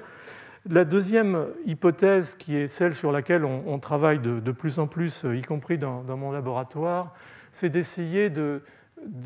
et, c'est un vrai problème pour ce qui concerne la, vaccination par euh, voie orale, et, donc cette vaccination qui essaye de stimuler l'immunité mucosale, qui est logique au fond, euh, si on considère qu'il faut essayer de protéger dans les maladies entériques, là où se développe l'infection, euh, c'est-à-dire au niveau du, tube digestif. Donc le schéma classique, c'est de se dire le mieux c'est de donner par voie orale et on va protéger. Or, euh, il s'avère de plus en plus que, les enfants dans ces régions sont, exposés à un environnement à la fois infectieux, entérique euh, permanent, c'est-à-dire qu'ils font des infections euh, intestinales, des diarrhées très très régulièrement, parfois 3, 4 ou 5 fois par an. On considère que certains enfants dans certains pays d'Afrique subsaharienne, passent 15%, 15 de, leur, de, leur, enfance à être diarrhéique. Donc vous imaginez ce que ça représente, y compris, même s'il ne s'agit pas d'agents pathogènes, de, flore euh, agressive. On a souvent parlé de pathobiontes, euh, de, flore de contamination d'origine fécale qui vont être plus agressives pour le tube digestif, en particulier dans la portion initiale, dans le duodéojejunum. Et on voit de plus en plus euh, se développer, avec d'ailleurs des conséquences qui ne sont pas uniquement sur la prise vaccinale orale, mais aussi sur le développement saturopondéral, sur le développement psychomoteur, parce que ça a eu un impact sur la nutrition. on reconnaît de plus en plus ce qu'on appelle cette entéropathie environnementale pédiatrique qu'on appelait avant la sprue tropicale, qui en réalité est une maladie qui est très très prévalente chez les très jeunes enfants, ça commence très tôt après la naissance, du fait de cette énorme exposition au milieu extérieur, et qui va donner lieu à une atrophie intestinale, à une augmentation globale de, l'immunité innée au niveau de ce qu'on appelle la lamina propria, c'est-à-dire toute cette zone sous l'épithélium, et qui va donc euh, entraîner une espèce de, situation un peu réfractaire à l'administration de ces vaccins oraux, euh, qui va certainement euh, jouer des mauvais tours et, expliquer en partie cette mauvaise, ou plus mauvaise en tout cas, protection qui est, qui est observée dans ces régions par rapport, bien entendu, aux régions euh, occidentales. Donc, il y a, encore une fois, c'est pour, vous introduire cette notion de variabilité individuelle qu'il faut prendre en considération. Et encore une fois, ça va être extrêmement difficile de, traiter ces enfants de façon euh, préemptive avant de leur donner un vaccin, parce que plus on va pouvoir faire vite et, efficacement, mieux ça vaudra. Donc là aussi, ça pose un vrai problème euh, d'adaptation du vaccin lui-même. Euh, et de modalités de vaccination. Est-ce que la voie orale est la meilleure dans ces circonstances? Est-ce qu'il ne faudrait pas mieux la voie parentérale? Mais la voie parentérale a du mal à aller stimuler une immunité muqueuse. Donc on, est dans un dilemme là, qui n'est pas toujours facile à résoudre et, les bonnes idées sont, les bienvenues, j'en dirai un mot rapidement. Alors il y a des réalités sociétales. Les réalités sociétales, c'est, euh, j'en pris un exemple, c'est le vieillissement de la population. Euh, ça, c'est finalement la, courbe d'espérance de vie euh, des pays occidentaux, en particulier euh, depuis le XVIIIe siècle, et, l'anticipation sur les années 2050. On sait qu'en 2050, plus de 25% de la population européenne aura plus de 65 ans, ce qui va véritablement représenter un, problème vaccinologique majeur, car on sait que avec le vieillissement, notre système immunitaire il vieillit avec nous. Euh, les signaux de stimulation, par exemple d'induction des lymphocytes T auxiliaires, diminuent. Euh, le nombre de cellules T naïves du fait de l'involution du thymus qui sont disponibles pour reconnaître de nouveaux antigènes diminue. En plus, elle est probablement largement mobilisée par ces infections virales chroniques dont on a parlé, euh, le cytomégalovirus, le BV, l'herpès virus. Donc on, est dans une vraie situation de, vous voulez, euh, de, décrochage du système immunitaire euh, qui euh, amène par exemple à observer que la vaccination contre la grippe, dont on sait qu'elle est relativement efficace jusqu'à 65 ans, de l'ordre de 60%, peut décrocher à des chiffres inférieurs à partir de cet âge-là dans la mesure où, encore une fois, ce, concept de, vaccination globale, de vaccination de masse, il a été calé sur une réponse moyenne de la population, généralement euh, initialement décidée sur des adultes jeunes, et que bien souvent, et c'est la même chose en, thérapeutique, en pharmacologie,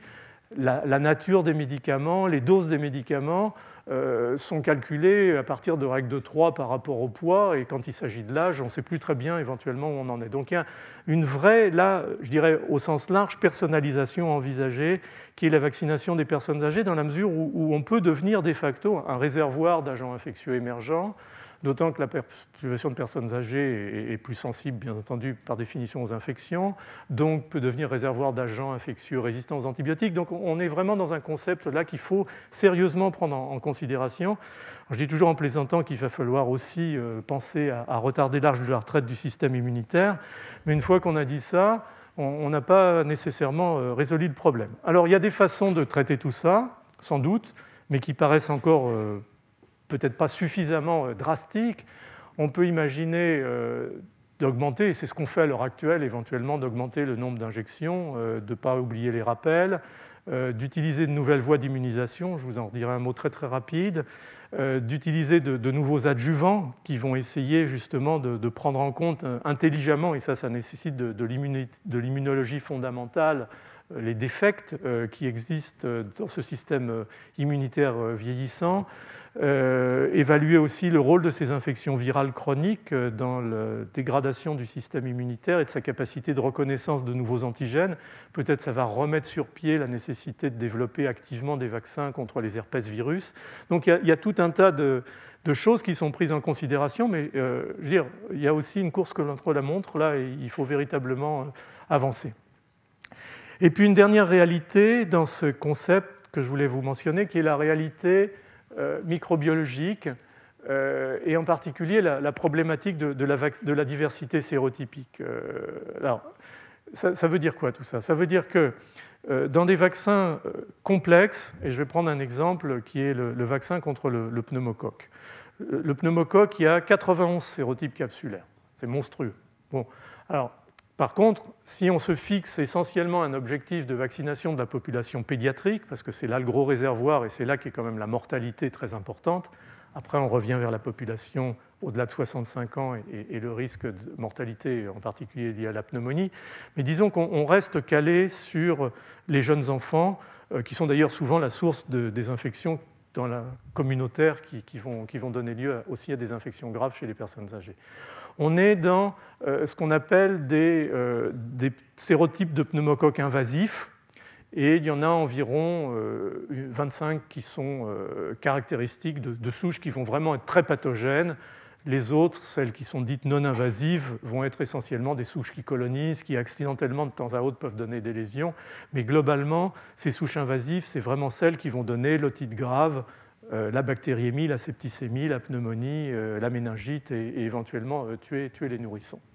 Donc on, est là dans une situation où parmi ces 91, les études épidémiologiques extrêmement soigneuses qui ont été menées par tous les centres de référence de la planète dans les années 70-80 ont permis d'aboutir au fait que le vaccin minimum indispensable serait un vaccin heptavalent, qui couvrirait les sérotypes qui sont écrits ici. Alors notez en particulier le sérotype 19F. Euh, vous le connaissez, c'est le Prévenard, c'est ce qu'on utilise pour la vaccination euh, pédiatrique euh, très largement à l'heure actuelle. Et puis éventuellement, si on veut être un petit peu plus ambitieux, mais là on, ouvre un peu plus largement le parapluie, un vaccin à 23 valences qui couvre encore une fois plus largement. Vaccin bien sûr typique, polyosidique conjugué, avec euh, une anatoxine diphtérique, le CRIM 197, et absorbé sur phosphate d'aluminium qui, sert d'immunoadjuvant. Alors ce vaccin, il a marché, il marche parfaitement vous voyez ici, par exemple, sur euh, une étude qui a été menée très très largement aux États-Unis, qui est euh, une étude sur de bilan au bout de, plusieurs années d'utilisation, puisque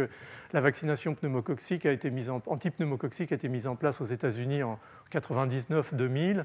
Vous voyez que pour les sérotypes qui sont inclus dans le vaccin heptavalent, vous avez une diminution spectaculaire et on arrive quasiment à zéro dans la population des moins de 5 ans, chez les enfants. Vous voyez que dans la population euh, des personnes de, plus de 65 ans, on a aussi euh, voilà, une diminution tout à fait euh, caractéristique de ce taux d'incidence d'infection. Donc un vaccin qui est parfaitement efficace contre finalement les euh,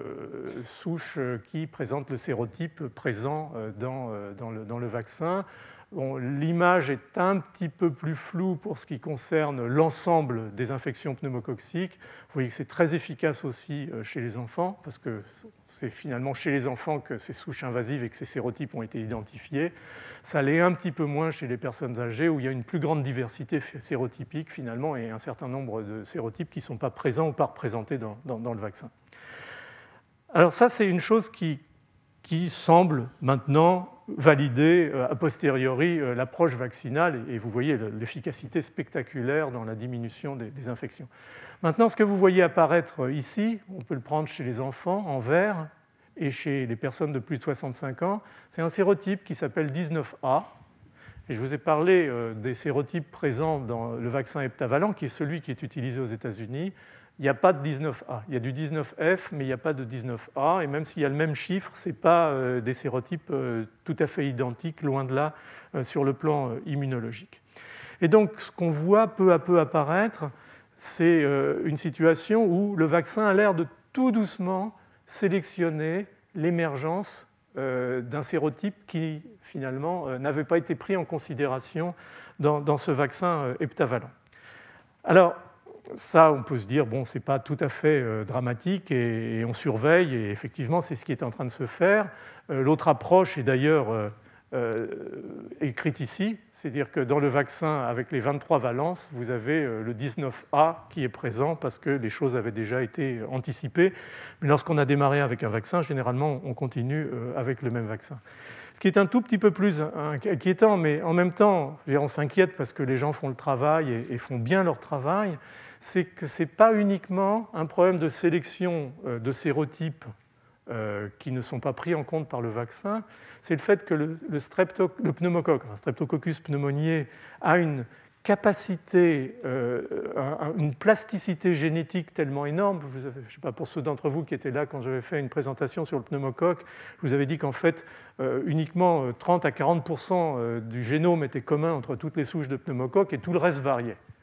Et en fait, les, gènes de capsule, les gènes qui codent pour la capsule peuvent être échangés très très facilement. Et il s'avère qu'en réalité, un certain nombre, et ça a été montré par des études aux États-Unis très rapidement, dès 2005, et par des études plus récentes en, Italie, en particulier en Ligurie, où la couverture vaccinale contre le pneumocoque s'est établie très tôt et, très efficacement, c'est qu'en réalité, ce qui se passe, ce n'est pas tellement qu'on sélectionne dans la population des pneumocoques une souche de sérotype 19A, c'est qu'en fait, on sélectionne une souche de sérotype 4 qui fait partie de la panoplie vaccinale, dans les deux d'ailleurs, mais qui, par transformation naturelle, probablement dans la gorge de certains enfants et peut-être sous la pression sélective, c'est ça qui a permis la sélection, euh, fait émerger euh, un sérotype 4 qui a été remplacé par euh, le sérotype 19A. Le sérotype 4 a vu ses gènes de capsule remplacés par les gènes codant par la capsule 19A. Donc ce n'est pas juste de la sélection dans la population générale, c'est véritablement euh, de la sélection de souches qui se sont génétiquement échangées. Et, donc tout doucement, on regarde évoluer les choses et, peut-être à terme ça amènera à, changer la stratégie, la composition du vaccin et à l'enrichir au, fur et à mesure. Alors Effectivement, on peut toujours dire euh, ces vaccins sont sujets à controverse parce qu'ils ne couvrent pas tous les sérotypes. Effectivement, ils ne couvrent pas tous les sérotypes, mais on peut aussi dire qu'à un moment ou à un autre, rien n'empêche de les modifier et, d'ajouter un sérotype qui commence à émerger, en sachant que c'est un petit peu aussi euh, une course. Donc pour l'instant, pas de problème, mais euh, simplement pour vous montrer qu'il y, a une veille nécessaire à l'émergence de sérotypes qui apparaîtraient euh, sous, pression sélective. Alors, dernier finalement, parmi les, derniers points que je voulais discuter un petit peu avec vous, c'est cette notion finalement de, personnalisation, j'en ai déjà un, petit peu parlé, elle, est inscrite un petit peu dans les progrès de la médecine, à savoir qu'on voit de plus en plus, vous le savez, dans le cancer, la notion de médecine personnalisée s'est installée. Euh, on sait maintenant qu'il n'y a pas un cancer du côlon, mais il y a neuf cancers du côlon différents qui peuvent euh, donner lieu, en dehors des chimiothérapies classiques, à, des véritables biothérapies adaptées en fonction des marqueurs. Cancer du poumon, je pense qu'on est à plus d'une douzaine maintenant de, de, types moléculaires différents qui vont éventuellement justifier, encore une fois, en plus des approches classiques, chirurgicales, radiothérapiques, des biothérapies un petit peu euh, adapté. Donc on a une espèce de courant global de la médecine vers la personnalisation. La question c'est est-ce que la vaccinologie euh, va échapper à ça? Je pense qu'elle ne peut pas y échapper parce que, comme on dit, euh, on n'arrête pas le progrès, mais la question est de savoir finalement comment ça va se traduire dans le monde de la vaccinologie. Encore une fois, comme je le disais, on ne va pas, comme pour une tumeur ou comme pour un individu cancéreux, aller typer euh, l'individu et, lui donner un, vaccin adapté. Ça paraît totalement euh, aberrant. Mais par contre, on va de plus en plus euh, s'acheminer vers une notion d'amélioration des vaccins, d'adaptation des vaccins, de façon à, ce qu'ils puissent être reconnus et, stimuler une réponse immunitaire protectrice chez l'ensemble des individus, avec en plus, bien entendu, une tolérance maximum. Et ça, c'est euh, la génétique humaine, la connaissance des micro-organismes, la variabilité des micro-organismes dont on a parlé, qui va permettre de se combiner dans une espèce de ce qu'on appelle biologie systémique maintenant, pour arriver à ce qu'on pourrait considérer de plus en plus comme, comme le vaccin zéro défaut. C'est vers ça qu'il faut aller. Euh, et euh, c'est probablement, euh, même certainement vers ça qu'on va, et je pense que c'est ça qui va véritablement caractériser ce, paradigme du, du, 21e siècle que j'essayais de vous dessiner un petit peu. C'est cette notion de, vaccin quasiment équivalent à un médicament avec une fonction finalement d'immunogénicité identique chez l'ensemble des individus et, une tolérance maximum. Et ça, c'est important euh, je crois, je disais tout à l'heure, euh, sur le web, on, voit, on, lit des choses qui sont souvent extrêmement agressives sur le domaine du vaccin. Euh, je pense que c'est bien entendu outrancier et, de plupart du temps irréaliste et, très souvent de mauvaise foi. Mais je pense qu'il faut aussi que les, vaccinologues euh, et les gens de la santé publique et les industriels balayent devant leurs portes. Je pense qu'on est rentré dans un monde où effectivement on ne peut plus tolérer euh, ces, choses. Alors on, tolère, on en tolère d'autres, hein. on tolère le tabac, on tolère 3000 morts d'accidents de la route, mais on ne tolère pas un accident d'un vaccin ou un accident d'un médicament, sous réserve qu'il n'y ait pas eu de faute grave effectivement en cours de route. Donc on est dans une situation sociétale où malheureusement, peut-être ça ne durera pas indéfiniment, euh, le vaccin est, dans le collimateur et, dans la vision. Et c'est très intéressant parce que si vous regardez le, vaccin contre les rotavirus, euh, les pays en couleur, hein, les, différences de couleur correspondent simplement au type de vaccin qui a été choisi. Euh, les pays qui ont fait finalement décidé une, campagne nationale de, protection contre le rotavirus, vous les voyez là, le Canada, les États-Unis, euh, l'essentiel du, nord de, l'Amérique du Sud, euh, un certain nombre de pays, alors la Finlande en pointe, euh, qui, parce que des, scientifiques et médecins finlandais ont, énormément œuvré pour, pour, la mise au point et, l'utilisation de ce vaccin, l'Allemagne, l'Autriche, et puis en Afrique, un patchwork un petit peu dispersé, en particulier l'Afrique du Sud dont je vous ai parlé, et l'Australie. Alors on peut se demander pourquoi effectivement un vaccin qui est aussi efficace, en particulier dans les pays euh, industrialisés, euh, n'est pas utilisé. Euh, et vous voyez que la France est, la tache blanche ici au milieu.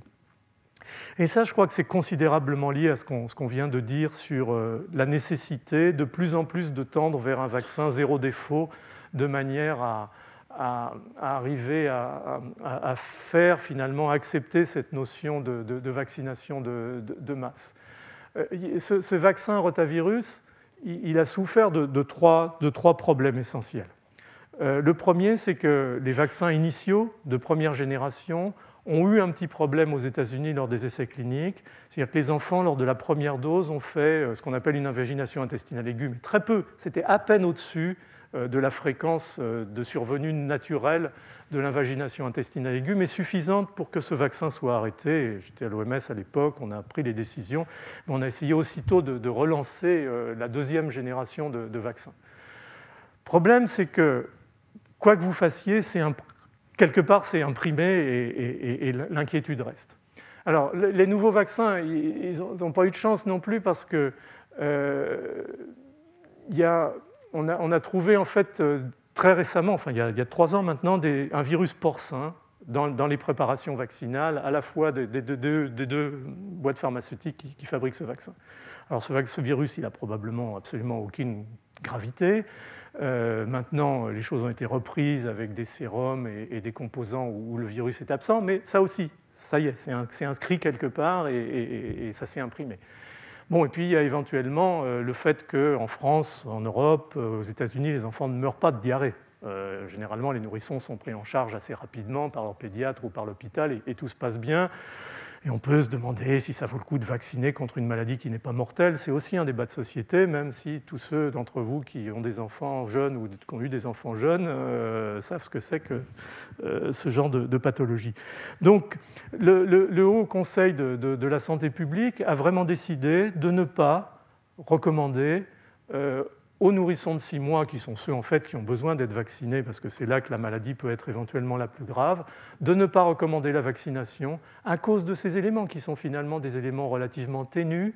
mais qui vous traduisent quand même, suite en fait aux, crises sanitaires qu'on a pu avoir ces dernières décades en France, euh, l'extrême prudence qu'il y a maintenant à mettre sur le marché un nouveau vaccin. Alors on se pose moins la question effectivement dans les pays où les gosses meurent euh, de, rotavirus. On peut effectivement à juste titre se la poser. Et en matière de vaccinologie, déjà c'est difficile d'implémenter, comme on dit, un vaccin euh, bien toléré bien accepté par la population. On l'a vu pour la rougeole. Euh, dès qu'il y a un petit peu d'ombre au tableau, on voit tout de suite se mettre en place des, mesures de protection et, finalement euh, l'incitation à mieux prendre et prendre plus rapidement en compte les, événements diarrhéiques, mais ne pas, ne pas inciter à, vacciner. Donc vous voyez que la, la, vaccinologie, c'est en train de devenir un, un, terrain extrêmement sensible, extrêmement complexe, où on dit souvent qu'il manque très fort dans, les approches vaccinologiques une composante de sciences humaines, c'est-à-dire une composante qui permet de connaître mieux les, peurs, les, réactions des, individus à, finalement quelque part quelque chose qu'on leur impose, qui est ce euh, concept de, vaccination de, masse. Donc voilà en gros ce que, ce que je voulais vous dire sur, sur tout ça. En fait, en disant que c'est le vaccin qui doit s'adapter à, la notion de diversité et avec euh, certaines stratégies pour, certaines populations. Donc finalement, ça va être quoi le... Je ne suis pas en train de lire dans une boule de cristal, je suis juste en train de, mettre ensemble quelques, évidences euh, que j'espère vous aurez pu euh, percevoir au fur et à mesure. le, paradigme vaccinal du XXIe siècle, ça restera essentiellement un, paradigme de, vaccination de masse. Euh, mais avec des vaccins euh, considérablement, on l'espère au fur et à mesure, améliorés, en particulier améliorés dans cette notion de combler les, trous, c'est-à-dire de faire que des individus non répondeurs puissent répondre grâce à, la convergence d'une approche de, de, génétique ou de génomique euh, humaine, mais aussi de, de meilleure connaissance des souches des antigènes vaccinaux, euh, ce sera une vaccinologie qui va essayer de se débarrasser euh, du problème de sérotype, qui, comme vous l'avez vu, introduit une complexité et un risque de sélection euh, de souches résistantes. ça va être une vaccinologie qui va être reposée aussi sur une stimulation de la réponse plus intelligente avec des adjuvants mieux adaptés. Ça va être une généralisation de la synthèse, probablement des antigènes à la fois polyosidiques. On fait ça euh, dans notre laboratoire et en collaboration avec un laboratoire de chimie à, l'Institut Pasteur, euh, mais aussi euh, de façon à amener, encore une fois, ce que je vous disais, le, produit vaccin au niveau d'un produit de type médicament. Et puis, ça va être aussi l'optimisation des, voies d'administration par une meilleure connaissance de, de l'immunologie, en particulier de l'immunologie cutanée. Alors, on voit tout doucement les choses euh, avancées. Par exemple, chez Pneumocoque, il y a énormément de travaux qui portent sur l'identification de facteurs de surface, en particulier de pili, de fimbriers. Je n'ai pas besoin de vous reparler de ce que sont les pili et les fimbriers, qui sont conservés en termes de, leur euh, capacité de, stimulation immunitaire et, qui représente en gros un seul sérotype, de façon à sortir un petit peu de cette nécessité d'immuniser contre 7, 23 sérotypes, voire plus euh, si certains nouveaux euh, apparaissent. L'ennui, c'est que toutes les souches de pneumocoque ne fabriquent pas ces fimbriers, donc il va falloir euh, probablement trouver d'autres approches. Il y a des approches qui consistent, par exemple, pour les infections à Escherichia coli, à partir d'une analyse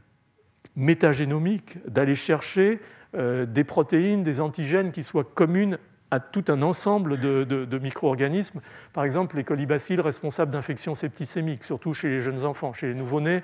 dans l'idée d'une vaccination éventuellement euh, de, la maman euh, avant, la grossesse. Et des antigènes sont identifiés.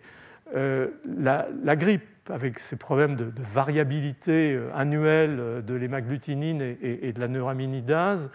où on voit de plus en plus de travaux dans la littérature qui euh, identifient, généralement via des anticorps monoclonaux, des motifs de ces antigènes, en particulier de l'hémagglutinine, qui sont reconnus et neutralisés à travers l'ensemble des sérotypes viraux. Donc euh, l'idée de pouvoir à la longue extraire un certain nombre d'épitopes qui, permettraient de faire un, vaccin anti-grippe universel, c'est-à-dire de pouvoir s'échapper de cette nécessité permanente de remettre le vaccin à jour, a fortiori si on est amené à faire face à, une, endémie par je sais pas, H5N1 ou, H1N1 tel qu'on l'a vu dans les années précédentes. Et puis il y a aussi euh, dans les progrès de la vaccinologie euh, cette notion d'amélioration des voies d'administration du vaccin, et en particulier la peau, le, derme, l'épiderme qui était euh, un peu considéré ou déconsidéré ces dernières années, sont en train de reprendre une nouvelle jeunesse, comme je l'ai mis dans le titre, dans la mesure où, la peau, en particulier l'épiderme, est extrêmement riche en cellules présentatrices d'antigènes euh, ce qu'on appelle les cellules dendritiques, en l'occurrence ici les, cellules de Langerhans, vous voyez leur, densité, et, tout antigène capturé euh, au niveau de, l'épiderme est vraiment pris en compte très efficacement par ces cellules présentatrices, avec l'avantage aussi qu'on peut éventuellement même manipuler en rajoutant de la vitamine A, de l'acide rétinoïque, euh, la réponse est, reprogrammer un certain nombre des cellules localement pour aller ce qu'on appelle homer, c'est-à-dire se localiser dans les muqueuses. C'est-à-dire qu'on peut à terme probablement aider à transformer un vaccin parentéral classique qui fait faire des IgG dans la circulation en un vaccin qui va aussi primer euh, les réponses euh, au niveau des muqueuses, à la fois intestinales et respiratoires, de manière à prendre en compte ce que je vous disais, c'est-à-dire ces problèmes de prise de vaccin sur des intestins fragiles, euh, fragilisés par des infections récurrentes chez les enfants. Et il y a beaucoup de compagnies de biotechnologie maintenant qui développent des, systèmes euh, de, euh, modernisés avec en particulier des, silicone, la microfluidique, de, systèmes de, distribution en fait, de vaccins directement dans, l'épiderme. Ce n'est pas facile, c'est difficile chez les tout petits parce que l'épiderme des, nourrissons est, très, très mince. Donc il y a des problèmes techniques, mais tout ça est toute une science de la vaccinologie qui est en train de se développer, qui est le, renouvellement euh, des systèmes de, delivery, comme on dit. Et puis, bien entendu, euh, comme je disais, on n'arrête pas le progrès. Tous les, nouveaux outils de, ce qu'on appelle les omiques euh, vont s'introduire sous une nouvelle science qu'on appelle maintenant la, vaccinomique, euh, qui va permettre, on l'espère, d'avoir une approche beaucoup plus globale, encore une fois, de la conception de vaccins. Là, je rentre un petit peu dans la, pas dans la science-fiction, parce que c'est déjà en route, en tout cas dans les laboratoires, sur une connaissance globale sur on, est maintenant, euh, je veux dire, la séquence d'un génome bactérien, ça, coûte, euh, ça coûte 500 euros. Euh, alors que ça a coûté des millions quand on a séquencé Haemophilus influenzae en, 1997. Donc on est dans une situation où on peut se permettre de prendre en compte des centaines de génomes pour aller sélectionner les, antigènes d'intérêt parce qu'ils sont partagés par l'ensemble des micro-organismes d'une même espèce ou d'un groupe d'espèces qui causent une maladie. On va prendre en compte aussi, comme je vous l'ai dit et redit, euh, probablement les éléments individuels, euh, la, susceptibilité euh, au vaccin, la, qualité de la réponse immunitaire. Des progrès sont faits aussi pour la validation chez les modèles animaux, toute la technologie d'humanisation des souris, par exemple, qui va permettre, on l'espère, de pouvoir, euh, tester euh, les vaccins candidats chez des souris qui répondent immunologiquement comme des hommes parce qu'en fait, elles ont un, système immunitaire humain. Donc il y a toute une combinaison, si vous voulez, d'approches euh, extrêmement modernes qui, sont à l'heure actuelle intégrées dans les approches vaccinales. Et, on peut dessiner peu à peu des, couches finalement, euh, première génération, deuxième génération, troisième, quatrième, euh, qui, est en cours de, mise en place. Donc ça, c'est la technologie, c'est les approches, et puis de plus en plus, comme je vous le disais, cet euh, aspect de, fractionnement des populations qui, va se faire, je dirais, de facto en fonction de, situations, de, sous-groupes, la grossesse, euh, les nourrissons, les enfants, les adolescents, les adultes, les personnes âgées. Comment est-ce qu'on va gérer ça? Comment va-t-on gérer la nécessité de, revacciner probablement au cours de la vie, euh, en particulier aux périodes critiques de l'adolescence qui vont éviter euh, la reprise des infections dans cette période ou à l'âge adulte? Comment tout ça va s'articuler par rapport à, la vaccination de masse, qui était finalement une solution relativement simple. Encore une fois, on vaccine tout le monde à la même dose, euh, à la même, au même âge, et ainsi de suite. Et puis, puis voilà. Là, là, tout doucement, les choses se compliquent. Elles se compliquent parce qu'on peut aussi restratifier les priorités, euh, non pas par des catégories d'âge, mais par des catégories euh, sociales ou des catégories de, maladies ou des catégories de, de vie dans des régions d'endémie il y a toute la problématique euh, énorme de la vaccination pour les pays pauvres, qui est en elle-même en train de devenir une véritable science, je dirais,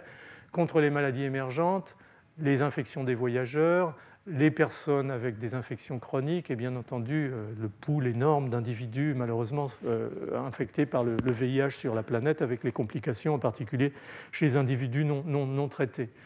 Alors nous, on est plutôt branché, je dirais euh, vulgairement, sur tout ce qui concerne vaccination et, pauvreté. Et on est là dans une situation difficile, et je terminerai là-dessus, euh, dans la mesure où effectivement ce sont des vaccins euh, contre des pathogènes, en particulier les infections entériques, les infections respiratoires aiguës, qui ne sont pas toujours d'intérêt majeur pour l'industrie pharmaceutique. Donc il ne faut pas faire reposer l'ensemble de la responsabilité de la mise au point de ces vaccins uniquement sur l'industrie pharmaceutique. Il faut trouver euh, des paradigmes, euh, disons, euh, alternatifs. Et se sont développés ces, dernières années beaucoup de... c'est le cadre général, c'est ce qu'on appelle le, push and pull, c'est-à-dire qu'on essaye de,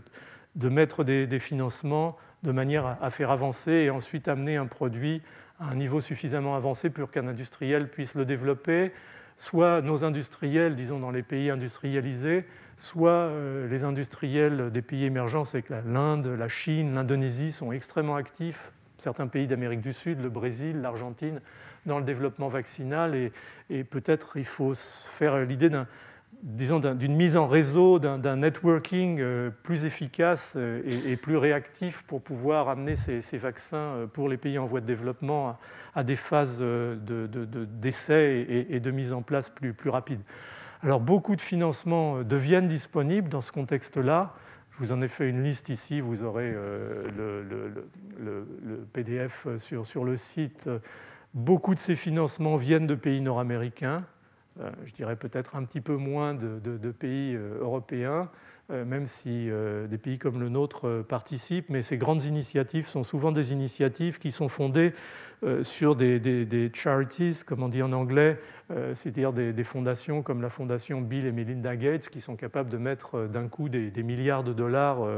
sur la table ou des millions de dollars sur un, sur un programme donné, ou le Wellcome Trust au Royaume-Uni. Donc il y, a, un vrai réseau qui est en train de se mettre en place à l'heure actuelle de, différentes institutions qui se sont créées euh, ces dernières années pour essayer d'amener le produit vaccin euh, là où il faut absolument qu'il soit utilisé euh, maintenant de façon très large si on veut arriver au bout de cette notion de vaccination de masse, c'est-à-dire dans, les pays en voie de développement, en particulier les enfants, là où ils en ont le, plus besoin. Alors, est-ce que l'Europe est active dans ce domaine? Euh, elle l'est dans une certaine mesure et ça vient de plus en plus. Euh, là, j'ai pris il y a deux ans maintenant, enfin l'année dernière, la coordination d'un réseau euh, européen qui s'appelle Stop Enterix, qui est dédié au, développement de vaccins contre la dysenterie bacillaire et contre les infections à colibacilles entérotoxinogènes. Vous voyez, c'est un programme de, 12 millions d'euros, ce qui n'est pas du tout négligeable et qui est un ordre de grandeur qu'on n'avait jamais vu jusqu'à présent dans les financements nationaux ou européens pour développer des vaccins euh, contre euh, disons, les, maladies infectieuses négligées, comme on les appelle maintenant. Donc voilà, je termine là-dessus. J'espère pas avoir introduit trop de, complexité dans, tout ça, mais je voulais vous dresser peut-être quelque part un, tableau, un, instantané de, de ce qu'est finalement cette période de transition assez passionnante entre le XXe siècle où on ne s'est pas posé trop de questions, je dirais, on avait un certain nombre de vaccins relativement simples. Techniquement, on les a utilisés. Chez tout le monde, ça a marché, en tout cas dans nos régions. Il faut que ça marche aussi dans les pays en voie de développement, en particulier l'éradication de la polio et de la rougeole, ou en tout cas l'élimination de la polio et de la rougeole sont une priorité majeure. Euh, et puis on est là dans une zone de transition où euh, la science nous apporte des tas de possibilités, où elle a aussi tendance à, complexifier un petit peu les choses. Euh, et il va falloir qu'on essaye de, gérer tout ça, je dirais, collectivement, parce que finalement, le vaccin, c'est s'il y a quelque chose de collectif, c'est bien, bien le vaccin. Et j'espère que vous aurez amené là aujourd'hui quelques éléments de réflexion et éventuellement on en reparlera sûrement en particulier l'année prochaine puisque encore une fois le, thème sera